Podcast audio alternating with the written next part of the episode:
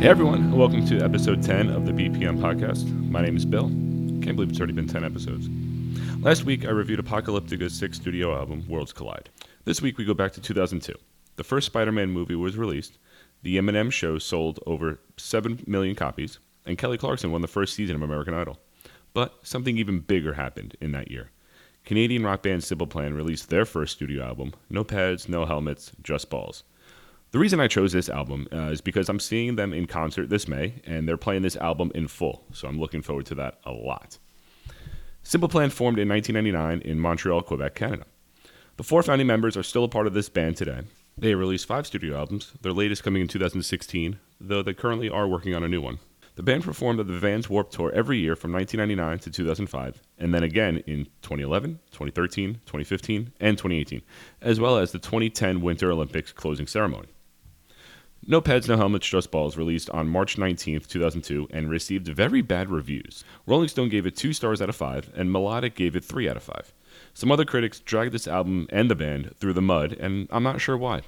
AllMusic reviewer Todd Crystal opened his piece by stating that the band didn't have, quote, anything new to say, but at least it sounds like they're having a good time saying it, unquote. Being, quote, so full of pep and energy, unquote. Rolling Stone's Jon Caramanica wrote that the tracks were, quote, brief, ephemeral, tautly structured, bombastically produced blasts of snotty posing, unquote. So a lot of the critics were p- calling them posers, saying that they took Blink 182 sounds and kind of just rewrote over them. Uh, upon listening to this first album, some of what the critics said was accurate, but they do have their own sound and aren't a poser of the bands that preceded them, at least in my opinion. This album, upon release, featured 12 tracks for a total of 40 minutes and 6 seconds. There are a couple guest appearances by Mark Hoppus of Blink 182 and Joel Madden of Good Charlotte. No Pads, No Helmets, Just Balls had four singles, one released before the album came out, and they're probably the four most popular Simple Plan songs. The album peaked at number 70 on the US Top 200 Billboard in 2003. But enough of that, let's get on with the song by song review.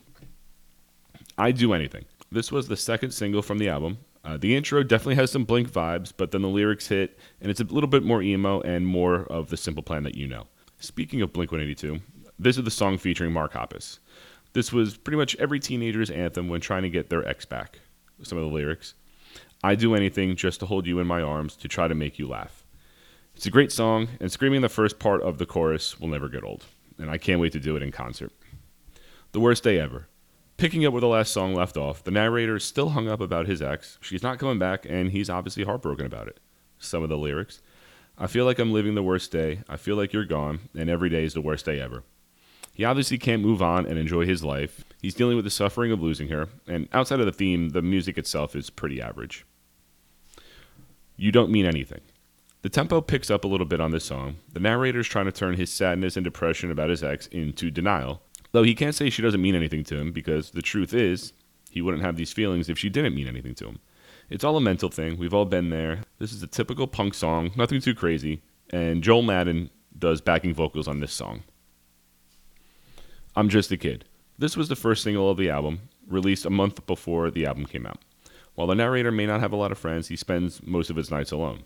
Quote, I'm just a kid. I know that it's not fair. Nobody cares because I'm alone and the world is having more fun than me tonight. We've all been there, thinking you don't fit in and just feel alone in the world. Funny enough, a lot of people have that feeling, so it doesn't make you alone in the world. Irony. When I'm with you, I like the sound of the song, as basic as it may be. The narrator had a crush on this girl and has a good feeling whenever she's around, but every time he reaches out or tries to talk to her, she just rejects him. Quote, but every time I call, you don't have time. I guess I'll never get to call you mine. At the end of the song, he admits that he's a bit obsessive, and that's very unhealthy.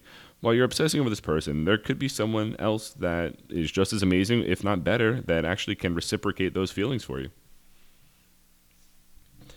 Meet You There. I like how the drums are the main focus, with the guitar as an accessory compared to most of the songs on the album. The song could be taken a couple different ways. It could be as the narrator waiting for like a friend or an ex to come back into their life, or as someone close to him dying and he's having a tough time moving on. Quote, A part of me is gone and I'm not moving on, so wait for me. I know the day will come. I'll meet you there no matter where life takes me to. Even if the theme is up for interpretation, it's still a good song with a pretty good message. Addicted. This is the third single of the album. The theme is a bit similar to When I'm With You, as he admits that he's addicted to a girl. Uh, it doesn't matter what the girl did to him, he'd do anything to get her back. Also, the pun with I'm a dick, I'm addicted to you was pretty clever to get it on the radio to bypass all the censors. My Alien. The sound of the song doesn't do anything for me, uh, especially at the beginning. Uh, it does become a bit familiar and more simple plan like as they get to the chorus.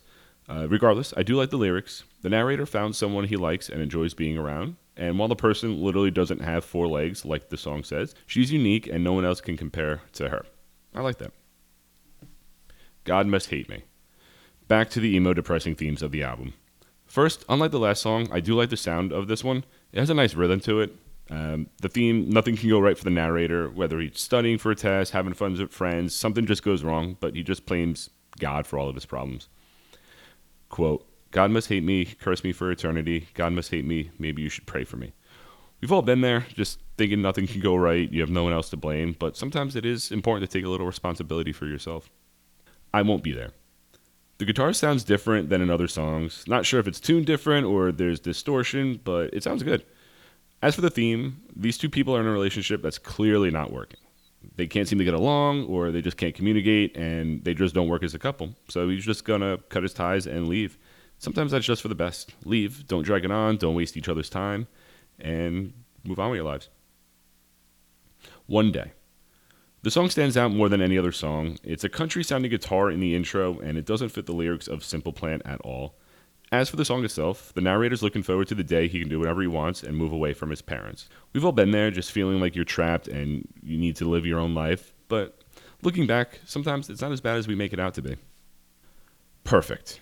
This is the last song on the album, and it was the fourth single released. It picks up on the theme of the last song as the first line calls out the narrator's dad.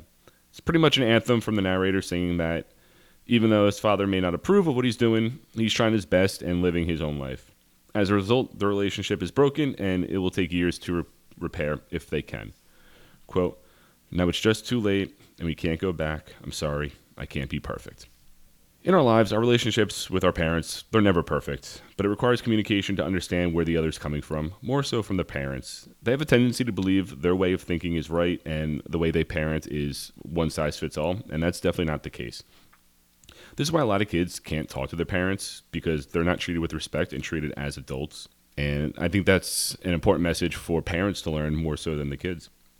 Overall, for a debut album, this is actually one of the better ones. There's a couple songs that I questioned, but as a whole, it's an easy listen. I already have the four singles on my playlist, and I'll probably add one or two more to it. And I honestly can't wait to see them in concert. Bunch of people my age who grew up with Simple Plan, just screaming our heads off, being emo little teenagers again. It's going to be a lot of fun. Next week, I'll be reviewing another debut album from another Canadian band that happens to be touring with Simple Plan. If you have any recommendations, you can email me at bpivetz at gmail.com or tweet at me, Mr. underscore piv1127. Until then, stay safe and keep rocking.